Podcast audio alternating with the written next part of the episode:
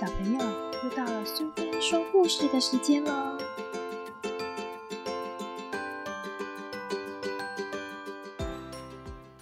今天我们要讲的故事是《苹果国王》，作者是法兰切斯卡·波斯卡，译者是茱莉亚·诺菲利，翻译是赖雅静，由上人文化所出版。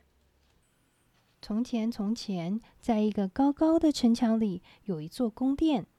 宫殿里住着一位有钱又有权力的国王。在国王的宫殿里，长着一棵高大的苹果树。每一年，树上都会结满了漂亮又甜美的苹果。能拥有这么一棵奇妙的苹果树，国王心里得意极了。每天，国王都会走到花园里，看看苹果树又长大了多少。秋天到了，国王甚至亲自爬上梯子，采收树上的苹果，将它们清洗干净，再仔细擦亮，直到苹果发出宝石般的光泽。接着，国王就把这些苹果收藏到宫殿里，就好像收藏珍贵的珠宝一样。除了他自己以外，其他人都不许碰那些苹果。除了他自己以外，其他人当然也不许吃那些苹果。国王特别雇佣了一名能干的总管园丁，总管园丁其他的事都不用做，他唯一的任务就是照顾国王的苹果树。总管园丁细心地为苹果树浇水、松土，还用一支毛笔为苹果树刷去树皮上的灰尘。他随时都在注意，不让任何东西，也不让任何人靠近国王的苹果树。可是有一天早上，总管园丁却发现了一件可怕的大事：在一棵苹果上出现了一个又深又丑的大洞。总管园丁气急败坏，立刻冲进宫殿里，向国王报告。他大喊：“陛下，陛下！”声音都急得发抖了。有有有有一颗苹果长了虫！什么？国王大吼一声，声音响遍了整个宫殿。国王立刻下令，将可怜的总管园丁降职。总管园丁变成了拔草的小园丁，只能在国王的菜园里清除杂草。国王气坏了，他走出宫殿，亲自去看看情况有多严重。哎呀，真可怕！苹果树上不止只有一只虫，整棵树上都爬满了虫子。哎呀，我的苹果，我可怜的苹果！国王忍不住大声哀叹。亲爱的虫子阁下，国王想办法要讨好那些虫子。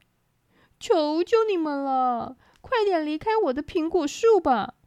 为了表达我的谢意，我愿意送你们满满的一袋黄金。哈哈哈哈，金子又不能吃！树上的虫子嘴里啪嗒啪嗒的嚼着苹果，一点儿也不想离开。国王发现这样下去不是办法，便召来了一群全国最伟大、法术最高强的魔法师。这些魔法师将苹果树仔仔细细，从树根到树顶都检查了一遍，接着将魔水喷洒到树上，嘴里还喃喃地念着咒语。虫子果然不见了。可是隔天夜里，虫子又冒出来了，而且变得比以前更恶更馋。国王大为光火，气得大吼：“够了！现在的我已经受够气了！这群坏蛋，我要让你们看看到底谁比较厉害！”国王调来一队大军，将虫子团团围住，杀了他们！国王下令。但是当心点哦，谁要是碰坏了我的苹果树，就要遭殃了。这哪有可能呢？结果国王的军队白跑了一趟，又垂头丧气地撤退了。虫子们看了哈哈大笑，继续大口大口地吃着他们的苹果。这下国王可吓慌了，他下令寻找国内最聪明的人，答应只要有人能将虫子赶跑，就可以得到一袋黄金。在这群人之中，有一个聪明的骗子，他想出了一个好方法。骗子叫他的同伴偷偷爬到树上，用浓浓的红色颜料将虫子咬出来的洞一个一个的填满。画完了以后，他就请国王来看。他们异口同声地说：“我们成功了！现在啊，一只虫子也看不到了。”国王实在太高兴了。骗子和他的同伴背着国王赏赐的黄金，拔腿就溜掉了。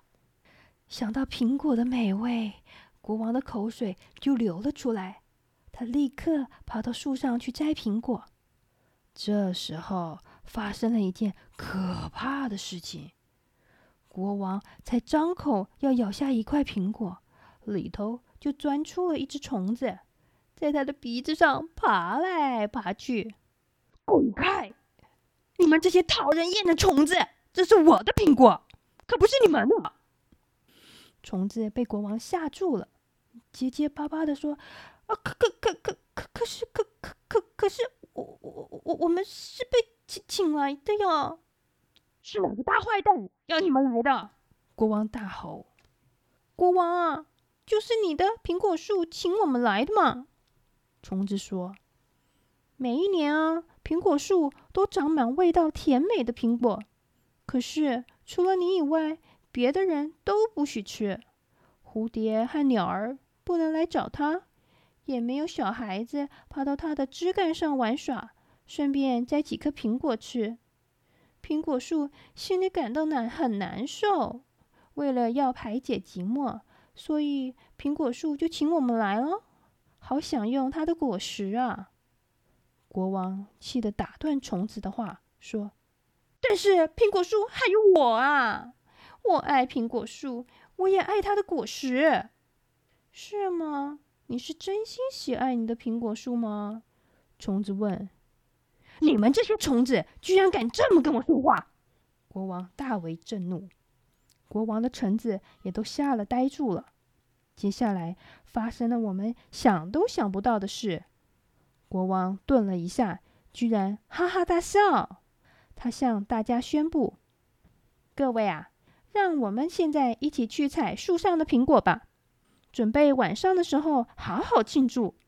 嗯、呃，举办个苹果节，享用苹果汁和皇家苹果蛋糕。这真是个盛大的苹果节！”听到大家齐声赞美他的苹果有多可口，国王感到既高兴又得意。而所有的大臣和人民都因为自己的国王而感到骄傲，因为他们的国王慷慨又大方，愿意和大家一起庆祝这么美妙的苹果节。从此以后，每一年到了苹果采收的季节，宫中都会举办盛大的苹果宴，因为在享用苹果大餐的时候，如果能和大家同欢，这位有钱有势的国王就会觉得苹果吃起来更加美味。现在就算偶尔会看到几只苹果虫，国王也不会觉得怎么样了。